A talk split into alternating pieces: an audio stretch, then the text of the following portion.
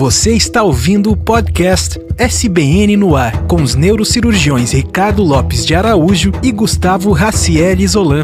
Aqui você escuta uma conversa descontraída sobre aspectos técnicos, históricos e culturais da neurocirurgia brasileira.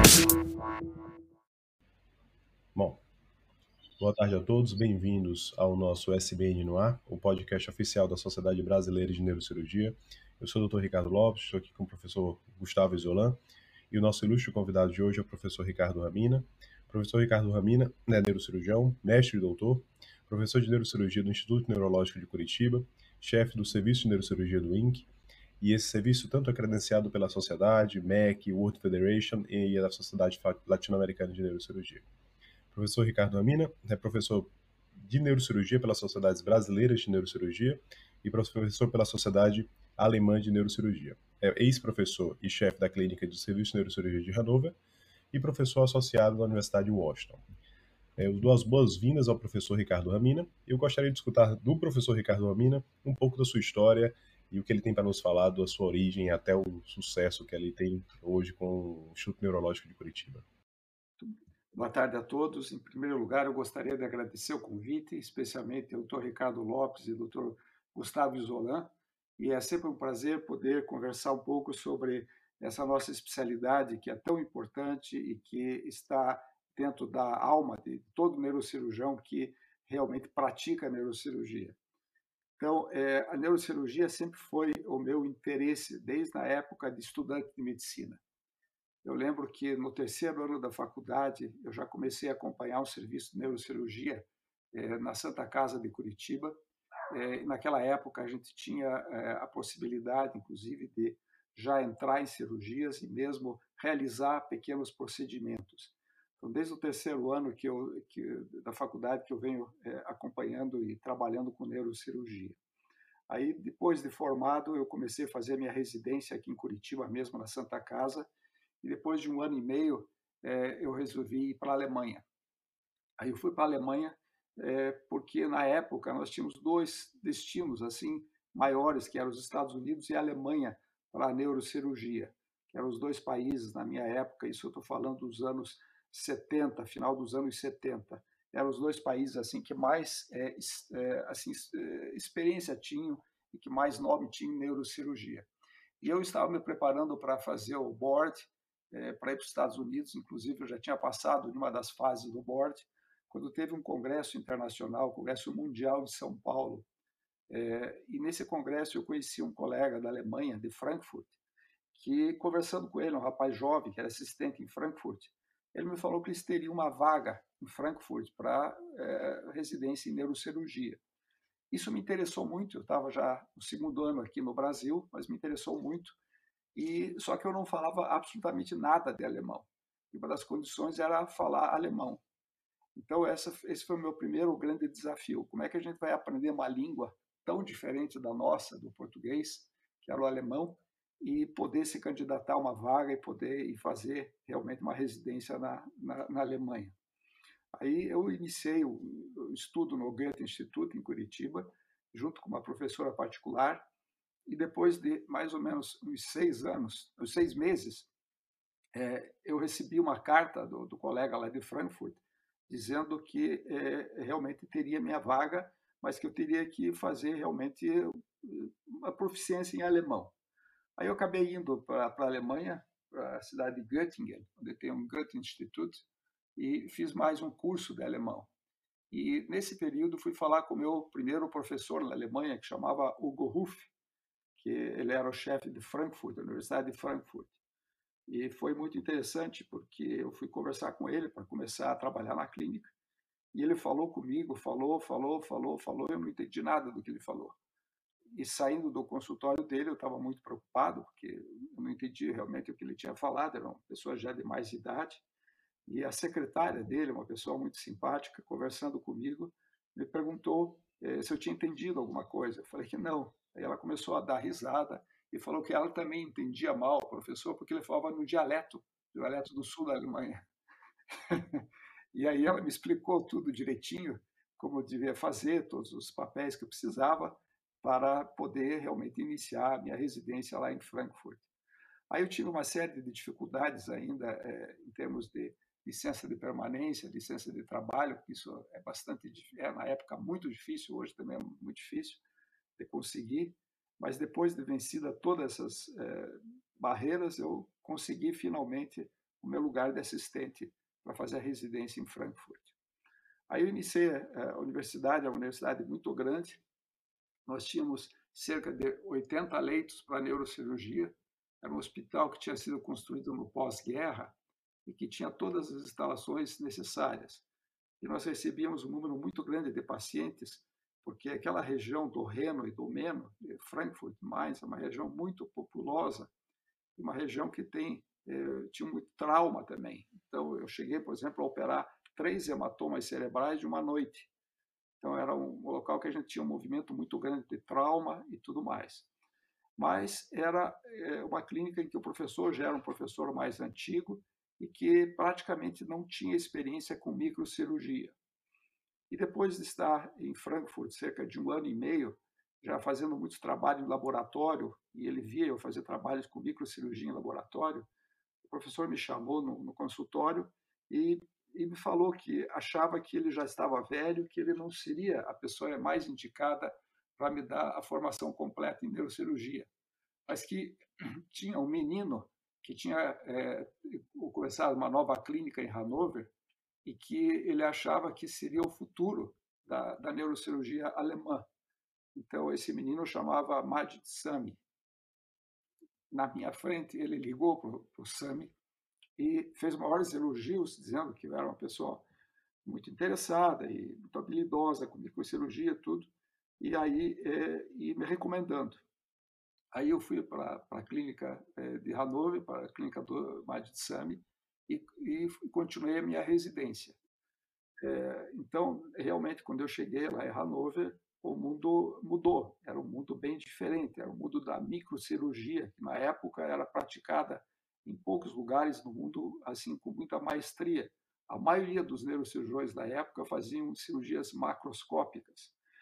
Aí eu continuei a minha residência com uma, com é, uma pessoa realmente excepcional, que era o, Sami, é, e principalmente na área de microcirurgia. E a gente recebia pacientes de toda a Europa, inclusive de toda a América Latina, dos Estados Unidos, para operar casos extremamente complicados, de tumores, principalmente tumores da base do crânio, muitas cirurgias vasculares que a gente fazia, e todo o espectro da neurocirurgia a gente operava operando cerca de 2.500 cirurgias por ano. É, nós tínhamos quatro salas de cirurgia, todas equipadas com os melhores microscópios das AIS, eram é, microscópios de teto, todos contraves, e com todo equipamento necessário. E assim eu fui me adaptando a Hanover, fui operando e fui desenvolvendo, até que eu terminei o meu título de especialista na Alemanha. Aí, passando as provas, eu recebi o título de especialista eh, na Alemanha. Aí o Sami me convidou para ser seu chefe de clínica. Chefe de clínica na Alemanha é, é, é a segunda posição depois do chefe do serviço. É a pessoa que é, orienta os residentes, que organiza a residência, é a pessoa que organiza todo o programa cirúrgico e que organiza praticamente, toca a clínica, tanto do ponto de vista burocrático, como também do ponto de vista é, técnico e cirúrgico, sendo que o chefe é que opera os casos privados e os casos que ele tem mais interesse. Então, isso me deu uma experiência muito grande para fazer todos os casos. Nós tínhamos, é, operávamos de todos os tipos de, de, de patologias, nervos periféricos, tumores, muita vascular, muita coluna. Então, isso me deu uma experiência muito grande. Nessa época, também é muito interessante citar, estava é, sendo desenvolvida no, no, mundo a anastomose extra-intracraniana, microcirúrgica. E nós tínhamos uma, eh, assim, uma tendência a fazer muitos casos. Então, a gente chegou, chegava a operar quatro ou cinco pacientes por semana, que as indicações na época eram muito amplas, diferentemente de hoje, que as indicações são muito mais precisas. Na época, a gente ou fazia muita microcirurgia para anastomose extra-intracraniana e também muitos aneurismas, principalmente na fase aguda, que a gente começou e desenvolveu muitos trabalhos de cirurgia na fase aguda dos aneurismas, coisa que na época era um tabu. E a gente iniciou, fez parte inclusive do estudo inicial da nimodipina dos três Hs na cirurgia de aneurisma. Então, basicamente, os meus outros colegas mais graduados eram o Dr. Baumann, Helmut Baumann, Dr. Sepernia. Então, nós três é que operávamos praticamente todas os, as emergências e todos os aneurismas da clínica. E publicamos alguns trabalhos, principalmente nessa fase inicial, sobre o uso da imodipina do, dos 3Hs e a cirurgia na fase aguda. E depois de sete anos na Alemanha, é, eu já era casado é, na época com uma alemã, com dois filhos alemães, nascidos na Alemanha. É, eu, por aqueles motivos pessoais e tudo, eu resolvi voltar para o Brasil. É, mas eu voltei em férias, eu tirei férias não remuneradas para vir para o Brasil. E chegando no Brasil, eu comecei novamente a trabalhar aqui. Mas cerca de um mês depois da, da minha chegada no Brasil, já falei com o Sam e falei que estava voltando e que não queria mais ficar aqui, que ia voltar, ia ficar definitivo lá na Alemanha, onde eu tinha uma posição invejável, que era o segundo do, do, é, no posto da Alemanha, segundo em linha, e estava tudo certo. Mas a minha esposa, a alemã, ela é, era do sul da Alemanha e não gostava do, do norte da Alemanha, do, de Hannover. E ela gostou muito do Brasil e nós acabamos ficando mais. Eu prolonguei mais as minhas férias, mais uns três meses, e depois de três meses, novamente eu queria voltar, e ela não queria voltar. Aí, nesse meio tempo, eh, tinha um congresso de neurocirurgia no Rio de Janeiro, onde encontrei o Sami, que levei para esse congresso, e conversando com ele, ele me falou: não, você tem que voltar, o teu lugar está seguro e está tudo mais. Daí eu falei: olha, estou com essa dificuldade pessoal, familiar, de voltar, meus filhos é, o mais velho já tinha seis anos, já estava na escola, aqui, tudo. Ele falou: tá bom, eu te dou mais um ano, eu vou segurar mais um ano no teu lugar, e lá em Hanover, e estou te esperando. E aí eu acabei ficando. Esse ano foi passando, eu fui me adaptando e fui ficando. Com todas as dificuldades do mundo possíveis encontradas aqui em Curitiba, é, eu trabalhava na época no hospital pequeno, que chama Hospital São Vicente, o centro da cidade, e também no Hospital de Clínicas de Curitiba. Mas o que eu tinha aqui eh, para trabalhar em termos de técnicas, eh, de, de, de, microscópio e tudo, era, eu sempre falava, é como se eu tivesse saído do teco-teco, entrar, eh, saído de um Boeing e entrado num teco-teco. Então, é, isso realmente, cada vez que eu ia fazer a barba de manhã, me olhava no espelho, eu pensava, o que, que você está fazendo aqui? Por que, que você não volta, né? Então foi uma fase muito difícil assim, esses primeiros é, dois, três anos. E aí até que caiu a ficha, eu falei, não adianta ficar só reclamando. Se você vai ficar aqui, então você tem que fazer alguma coisa diferente, você tem que desenvolver alguma coisa diferente. E realmente em Curitiba na época não tinha nenhum hospital assim que pudesse dizer um hospital de, de boa categoria, um hospital que realmente tem é, oferece muitas condições.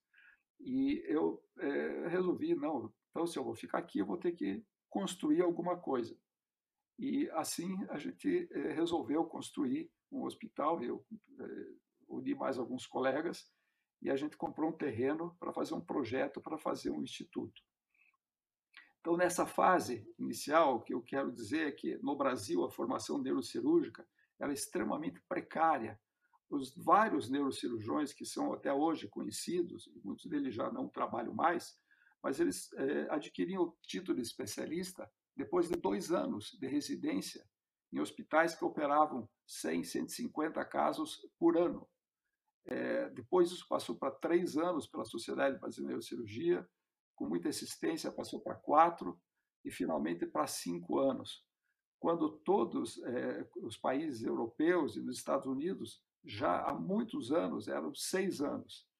Então, infelizmente, muitos desses colegas não seriam nunca reconhecidos como neurocirurgiões é, com, uma, com uma formação de dois ou três anos apenas. Então, é, realmente, a formação do neurocirurgião é uma coisa muito, muito difícil, talvez a especialidade mais complexa para formar um neurocirurgião. Eu trabalho com é, formação de neurocirurgiões desde a década de 80, eu posso dizer que realmente é uma especialidade em que requer é, muito é, esforço, muita dedicação, porque a responsabilidade é muito grande. Então, é, essa é mais ou menos é, assim a, a, minha história e de lá para cá a gente começou com esse serviço de neurocirurgia de início no Hospital das Nações, onde a gente credenciou pela Sociedade Brasileira de Neurocirurgia em 1993 e desde essa época eu já formei uma série bem grande de colegas de neurocirurgiões desde 93. É, na época nós tínhamos uma vaga por ano, atualmente nós temos duas vagas por ano. É, fundamos a, a, primeira sociedade é, de cirurgia da base do crânio do mundo, que é a sociedade é, é a Sociedade Brasileira de Cirurgia da Base do Crânio, junto com o Aldo Stam, de São Paulo, que é um otorrino, que na época muito interessado em cirurgia da base do crânio junto com os colegas autorrinos de Curitiba, Dr. João Manilha, nós fundamos essa primeira sociedade. Nós fizemos vários congressos no Brasil de cirurgia da base do crânio pela Sociedade Brasileira e essa sociedade acabou é, praticamente se extinguindo depois de vários anos. Os colegas que assumiram é, deixaram de fazer. Ela ainda existe, mas ela há muitos, muitos anos que não, não funciona, que não tem é, mais cirurgia da base do crânio. O nosso serviço de, eh, no Hospital das Nações e depois no INC, ele se tornou muito conhecido, principalmente na cirurgia da base do crânio, eh, porque eh, por ter feito toda essa residência em Hanover, por ter operado praticamente todos os tipos de tumores da base do crânio, os mais complexos lá em Hanover, junto com o SAMI, sozinho em Hanover também, é um catálogo de cirurgia enorme que eu tenho de Hanover, é, fez com que a gente pudesse desenvolver junto aqui um trabalho, é, junto com os otorrinos, laringologistas, João Manilha, doutor Barrio Meu, em Curitiba, e esses pacientes é, cada vez mais vinham, inclusive pacientes de vários países, como Argentina, Uruguai, é, Chile, Bolívia, Venezuela, e a gente recebe, recebia, recebe muito desses pacientes até hoje. Então, é uma especialidade realmente que é fascinante, é uma especialidade que faz com que a gente tenha que ter a dedicação devida, quer dizer, passar a vida inteira estudando e trabalhando. E o interessante é uma coisa que eu escutei do Dr. Charles Drake, num congresso mundial de neurocirurgia no Canadá, tomando um café com o Charles Drake, é, ele me falou que uma coisa muito interessante. Ele falou, rapaz, a gente sempre pode fazer melhor. Então, era o professor Charles Drake, é, tomando um café comigo, me falando justamente isso. Quando eu estava em Hanover, eu tive a oportunidade de, eh, conhecer e de eh, conversar e de ter contato com as maiores autoridades do mundo em neurocirurgia. Então, Leonardo Mellis, Peter Janetta, Yazagil, uma série de outros que iam para Hanover e ficavam normalmente uns dias com a gente lá e a gente sempre tinha a oportunidade de jantar com desses colegas e conversar pessoalmente. E eu aprendi muito desses colegas experientes na época, eh, pessoas assim que são que eram muito famosas e que davam sempre algumas dicas. Eh, e isso é muito importante poder o cirurgião mais jovem escutar realmente a experiência dos mais eh, experientes. Não é o instrumento cirúrgico que faz o neurocirurgião, por exemplo, não é porque você tem um endoscópio na mão que você se tornou um grande neurocirurgião. Não é porque você tem um cavitron que você vai conseguir tirar o tumor. Não é porque você tem um bom microscópio que você vai é, ser um bom cirurgião. Mesmo a monitorização né, neurofisiológica. Exato. A monitorização fisiológica é outro, é outro capítulo muito interessante. É, nós, é, lá em Hanover, nós começamos com a monitorização é, eletrofisiológica no começo dos anos 70, quando é, tinha o Age Möller, que era um sueco, que foi o, é, é o pai da, da, monitorização neurofisiológica lá de, de, Estocolmo. Ele esteve lá conosco e aí um colega de Mainz, também desenvolvendo é, neuromonitorização, começou e nós fazíamos já no começo, em 1978, 79, já se começava a fazer monitorização lá em Hannover, de uma coisa assim muito muito interessante, muito pioneira. É, no Brasil, é, a primeira é, eletromonitorização é, que, que foi feita em neurocirurgia, eu acredito que foi por nós no Hospital São Vicente, em 1986, em neuromodo acústico. Quem, nós tínhamos um aparelho, na época rudimentar, mas que funcionava, E o Dr. Walter Arruda, que era um neurologista que trabalhava no grupo, ele se interessou e começou a fazer, em 86, a gente já começou a fazer a, a neuromotorização é, intraoperatória. E desde aquela época até hoje, isso é uma rotina diária que a gente faz, é, em muitas, eu diria, milhares de casos que a gente já fez. Perfeito, perfeito. Doutor Ramina, uma pergunta né, que eu pessoalmente eu não consigo entender. Vamos lá. O INC hoje, eh, para mim, eles resumem em uma palavra: credibilidade. E nós percebemos, assim, você tem um volume gigantesco no Paraná, pacientes que vêm de diversos lugares para operar no INC. Como é que funciona a sua mente? Porque, ao mesmo tempo, você tem que se dedicar ao paciente, ao pré-operatório, todo um raciocínio diagnóstico para saber a melhor abordagem, enfim, toda uma parte do cérebro que tem que ir para uma coisa objetiva, pragmática, científica. E, e como é que funciona? Daí você sai da cirurgia e você tem não sei quantos colaboradores existem no INC hoje, 400, 500, mas você tem que ativar, talvez através de um fusível no cérebro, ligar uma outra área do cérebro de gestão, de empreendedorismo, financeira, de principalmente de tentar eh, satisfazer os desejos de todos os colaboradores. Eh, qual a epifania? Qual o mecanismo? Ou são partes do cérebro que realmente uh, tem, que, tem que ter uma agilidade cerebral muito grande, eu acredito, para sair do bloco, onde é um tipo de personalidade e se transmutar para uma outra personalidade que é a do gestor. Uh, conta para nós um pouco qual os, os tricks, uh, como, é, como é que você consegue fazer isso? Na verdade, Gustavo, isso começa muito cedo na vida das pessoas. Eu, quando estava em Hanover, que eu assumia o cargo de chefe de clínica. Então, eu era responsável, nossa clínica lá tinha 60 leitos para neurocirurgia, mais a UTI, e é, quando o SAMI viajava, é eu que tocava a clínica. Então, eu já vim com uma experiência de tocar a clínica lá de Hanover, no sentido de organizar é, as pessoas dentro do, do hospital, que era, nossa clínica tinha 60 leitos, mais dentro do, do, do Estado que é o hospital do Estado. Então, eu já tinha muita experiência nesse sentido administrativo e fora médico. Mas eu sempre falo, eu não sou é, administrador do hospital, nem dono do hospital, eu sou neurocirurgião. Então, para mim, a primeira coisa é a neurocirurgia. É, como é que funciona o nosso grupo? Há exatamente 30 anos, nós temos uma reunião que começa todos os dias, às sete e meia da manhã, termina por volta de 15 para as 9, 8 e meia, 15 para as 9, diária, todos os dias, nunca falhou, tudo registrado em ata, inclusive nessa pandemia, nós fazemos uma reunião online, agora já uma parte do staff é, presencial, mas então essa é como a gente administra do ponto de vista médico, a gente discute os casos, todos os dias tem uma reunião científica junto, eh, são 15 minutos para apresentação de parte científica, então, a parte médica a gente toca na neurocirurgia, sim. Na parte empresarial, na parte é, ideias, eu, eu, sempre tive muitas ideias. E eu sempre aglutinei pessoas comigo que tocassem essa parte mais empresarial. Então, eu tenho, é, nas terças e nas quintas-feiras, eu tenho uma reunião administrativa que dura mais ou menos duas horas, duas horas e meia, onde a gente discute toda a parte empresarial.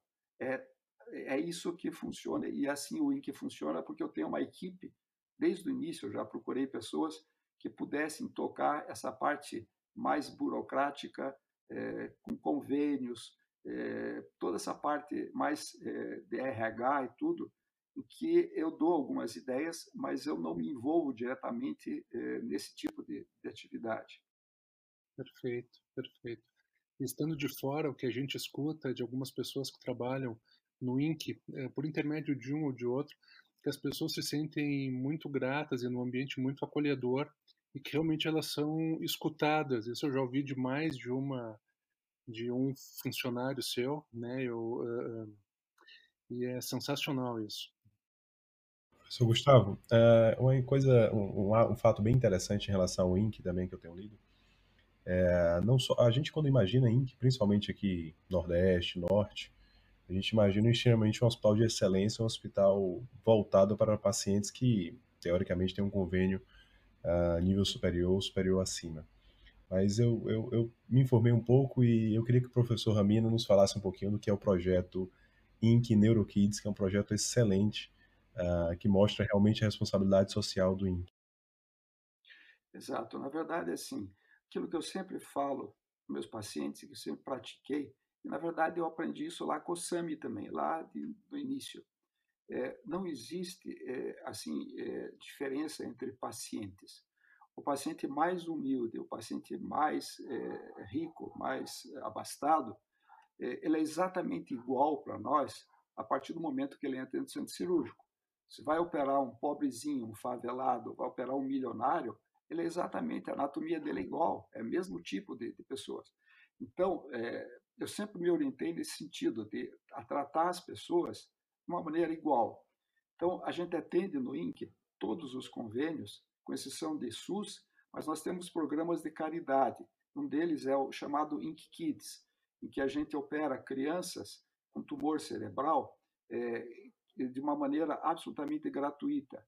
Então, é, a condição para ser operada no INC, com tudo que se possa imaginar, 5 ala, ressonância intraoperatória, neuronavegação, UTI, tudo direitinho, é que essa criança seja extremamente pobre e seja favelada. Então, esse é o programa que nós temos do INC Kids. Além de operar também é, muitos pacientes é, gratuitamente, que a gente opera, dependendo da, da condição do paciente, então, a gente tem uma preferência pelo paciente é, realmente pobre, que possa demonstrar que ele é pobre e que a gente possa ajudar. É lógico que a gente não pode operar é, só esse tipo de paciente, porque o hospital iria à falência. Mas a gente tem uma cota em que a gente faz isso e todo mundo trata essas pessoas de uma maneira realmente muito humana. Outra questão, professor Ramina, agora voltando um pouco para a parte técnica da neurocirurgia.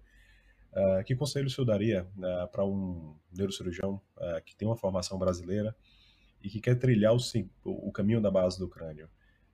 A gente sabe que, enfim, a disponibilidade de casos não é como outrora foi. A gente tem uma diversidade de neurocirurgiões, alguns neurocirurgiões sem a experiência de base de crânio, alguns outros com a experiência de base de crânio, mas que, o que o senhor faria hoje? Digamos que o senhor está terminando neurocirurgia no Brasil hoje. O que, o que seriam seus próximos passos hoje? É difícil falar isso, mas assim, é, se o senhor estivesse nesse ponto, terminei neurocirurgia dia 30 de março de 2021, o que eu vou fazer? Exato. Essa é uma pergunta bem, bem difícil de responder, porque ela é muito mutável, ela muda com o tempo. Primeira coisa é, eu digo, base de crânio, a pessoa tem que ter muito conhecimento anatômico, ele tem que saber muita anatomia. Base de crânio requer muita anatomia. Para isso, nos dias de hoje, nós temos uma facilidade enorme, que são os trabalhos do Houghton e do programa do, do professor Lang. Então, quem estudar é, realmente é, os trabalhos do professor Houghton e do, do professor Lang vai estar apto para conhecer bem a neuroanatomia, especialmente a anatomia da base do crânio. O cirurgião da base do crânio ele tem que ser um excelente microcirurgião, ele tem que saber microneurocirurgia. Então ele tem que praticar em laboratório, ele tem que praticar em coelho, ele tem que praticar em rato, ele tem que fazer anastomoses. É, o cirurgião de base do crânio ele tem que conhecer muito também a, a cirurgia vascular. Então, cirurgia vascular, de aneurismas e tudo, isso é cirurgia da base do crânio. A gente tem que fazer acesso de base do crânio. Ele tem que ter condições de fazer, é, usar é, instrumentos tipo uma broca. Então, para isso é treinamento de, de laboratório é, com peças anatômicas, com osso, saber como usar esse tipo de, é, de material. A seguir, o que eu recomendaria, o que eu faria? Eu procuraria um mentor, eu procuraria um local onde tivesse realmente é, um, um, movimento de base de crânio, um volume de base de crânio, e que pudesse ter um segmento desses pacientes, para a gente saber realmente como é o pós-operatório, como é que eu vou cuidar desses pacientes. Então, eu acho que é importante é isso, todo esse preparo anatômico, vascular, é, cirurgia de nervo periférico, saber suturar nervos e procurar um mentor, procurar um, um local é, em que realmente tivesse um volume é, um local acadêmico, um local assim que tivesse interesse realmente de ensinar a cirurgia da base do crânio. Perfeito, perfeito. Um, fazer um, um relato pessoal. Quando eu cheguei, quando eu voltei de Little Rock e seguindo a filosofia do professor Ramina e de outros, que eu acabei minha residência, bom, tu queres fazer a base de crânio, fazer uma neurocirurgia diferenciada, tem que ter o laboratório de microcirurgia, né? Tem que ter os livros do Rotten, claro, mas tem que transladar isso para suas mãos, né? Eu acabei ficando aí um ano com o Dr. Evandro na Beneficência, em São Paulo, no laboratório, e quase dois anos com o professor Yazar Gil e o Almeft em Little Rock, no laboratório lá. E eu cheguei em Curitiba, bom, agora vamos iniciar aí a learning curve num, num nível maior, né? Um colega neurofisiologista ficou algum tempo lá, ficou seis meses lá, então acho que estava com tudo pronto. Como a minha esposa é de Curitiba, o doutor Ramina falou, sua esposa é da Alemanha e veio para Curitiba e quis ficar aí, né? E eu cheguei em Curitiba e a minha esposa é curitibana e, e eu atendi um paciente no consultório já sabia da fama do Dr. Ramina em Curitiba. A gente sabe que o início não é fácil para ninguém. O meu início em Curitiba, dos poucos lugares que eu fui, estava bem complexo, né? E eu atendi uma paciente que ela me falou assim, olha, doutor Gustavo, eu tô, era uma paciente, acho que com uma, com uma hernia de disco, uma dor lombar crônica, e, e, a paciente ela colocou assim, olha, doutor Gustavo, o senhor sabe, o senhor é neuro, né? Pois o meu marido, ele teve um acidente muito grave. Ela me contou a história dele e falou que era um, enfim, era um caso grave, um acidente, um paciente idoso que certamente não teria solução com tratamento neurocirúrgico nenhum, mas ele foi para o INC, o Dr. Ramini e a equipe operaram, né? E, óbvio, o paciente muito grave, o paciente não resistiu e veio a óbito. E daí ela me falou assim, olha, doutor, que tratamento eu recebi lá? O meu marido, ele faleceu, foi o doutor Ramina, sua equipe, um caso muito grave. Agora, doutor Gustavo, imagina se não fosse o doutor Ramina que tivesse operado, o que queria acontecer? e aí eu vi, poxa, o doutor Ramina é, tem um conceito na cidade, não só na cidade, né, mas é, especificamente, que eu liguei para minha esposa, olha, eu acho que tu vai ter que virar gaúcha, né, começar a se adaptar em Porto Alegre e vamos, porque a base do crânio está muito bem servida já no Paraná, né, e, e, só um relato, né, do que do que do que aconteceu que eu, enfim, né, senti necessidade de, de, de falar com muito com muito orgulho, assim, de, de essa história.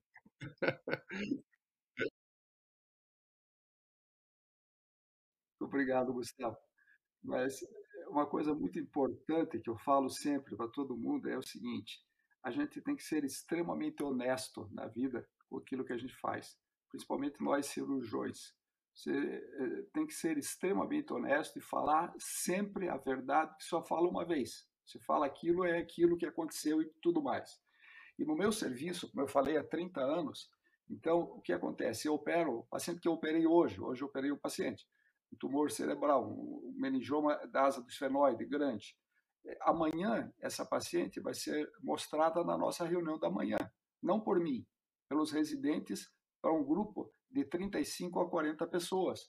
Então, é, não tem como eu é, não mostrar os meus resultados, porque se ela vai fazer uma tomografia, uma ressonância, vai ser mostrado. Então, não, não tem como eu dizer, ah, não, eu tirei o tumor e está lá o tumor. Não, porque quem vai mostrar vai ser o residente para todo mundo. Então, isso faz com que a gente tenha um controle de qualidade muito grande, que a gente aprenda, todo o pessoal que trabalha comigo aprende isso, ser verdadeiro, nunca falar uma coisa que não fez. Então, não adianta você falar que você operou, que o doente foi bem, porque os colegas ali estão todos vendo o que está acontecendo. Então, eu acho que esse é um princípio básico assim que deve nortear todo neurocirurgião que, que, que trabalha que está começando ser extremamente verdadeiro e ser muito ah, realista com os seus resultados. Perfeito. Ricardo, alguma pergunta a mais? Doutor Ramina, gostaria de falar alguma coisa a mais? Doutor Ramina tem que ir no nosso curso lá de Nova York, né, Ricardo? Certamente, né? Tá, com prazer. Convidadíssimo.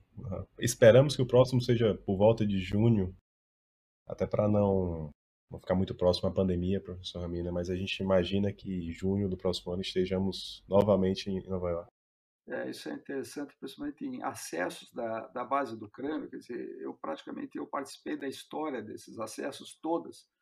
É, nós temos, inclusive, acesso para forame jugular nosso, que a gente publicou, foi minha tese de doutorado, inclusive, no, no Neurosurgery, que o, o Spetz ele escolheu como um dos dez melhores trabalhos de base de crânio naqueles dez anos que ele era o, o relator. É, então, a gente desenvolveu muitas técnicas e, e formas de abordar a originalidade da reconstrução, né, da base, né, naquele naquele paper, né, é sensacional. A gente usa usa até hoje, né, uma coisa que, enfim, dá muito certo, né, vai sensacional. É, e o trabalho, na verdade, é sempre um trabalho conjunto, né, Gustavo? O, o Sami sempre dizia: eu não posso cometer os erros que o meu chefe, o Schurman, cometeu e vocês não podem cometer os erros que eu cometi. Então, é, eu acho que o bom neurocirurgião é aquele que é, realmente sabe, aprende isso. Eu lembro que eu estive em, em um congresso argentino de neurocirurgia em Pousadas, é, em Pousadas, e eu estava voltando para Foz do Iguaçu de carro e o Azarguil resolveu pegar uma carona comigo, que ele não ir embora, aquele jeitão dele, ele estava com a esposa, e de Pousada até Foz do Iguaçu são quatro, quase quatro horas. Ele veio essas quase quatro horas me falando de todas as complicações e os problemas que ele teve, um atrás do outro. Então, a gente vê a honestidade de um homem como o Yazagil na época, né? E eu acho que isso é, é muito importante. Bom, agradeço, agradeço imensamente ao professor Ricardo Ramina por compartilhar a experiência de vida, a sua história. Eu acho que todos os que estão nos ouvindo agora vão achar super interessante realmente saber a origem, como foi a graduação, a pós-graduação e o período do professor Ramina na Alemanha. Eu acho que foi fantástico o nosso podcast de hoje. Professor Gustavo, alguma coisa a acrescentar? Perfeito, aprendemos muito. Acho que fica o relato histórico que muitas vezes uh, uh, os que estão acabando a residência agora esquecem ou nunca tiveram conhecimento que o professor Ricardo Ramina fundou a primeira sociedade mundial de cirurgia da base do crânio, que foi a nossa, né? E que talvez seja uma sociedade que tenha que renascer novamente. Eu gostaria de agradecer a todos, eh, ao Ricardo Lopes, ao Gustavo Zolan, foi um prazer muito grande, e deixar o nosso Instituto INC à disposição a todos que queiram nos visitar. Nós temos um, um programa aqui muito muito forte de, nas ligas e também de, pela World Federation, residência em neurocirurgia de cinco anos pela World Federation. É, nós temos um fellowship de três meses pela World Federation pela Flank, além da nossa residência pela SBN. E por à disposição, e estamos sempre à disposição para tudo que se puder ajudar. Você escutou o podcast SBN no Ar, o podcast da Sociedade Brasileira de Neurocirurgia.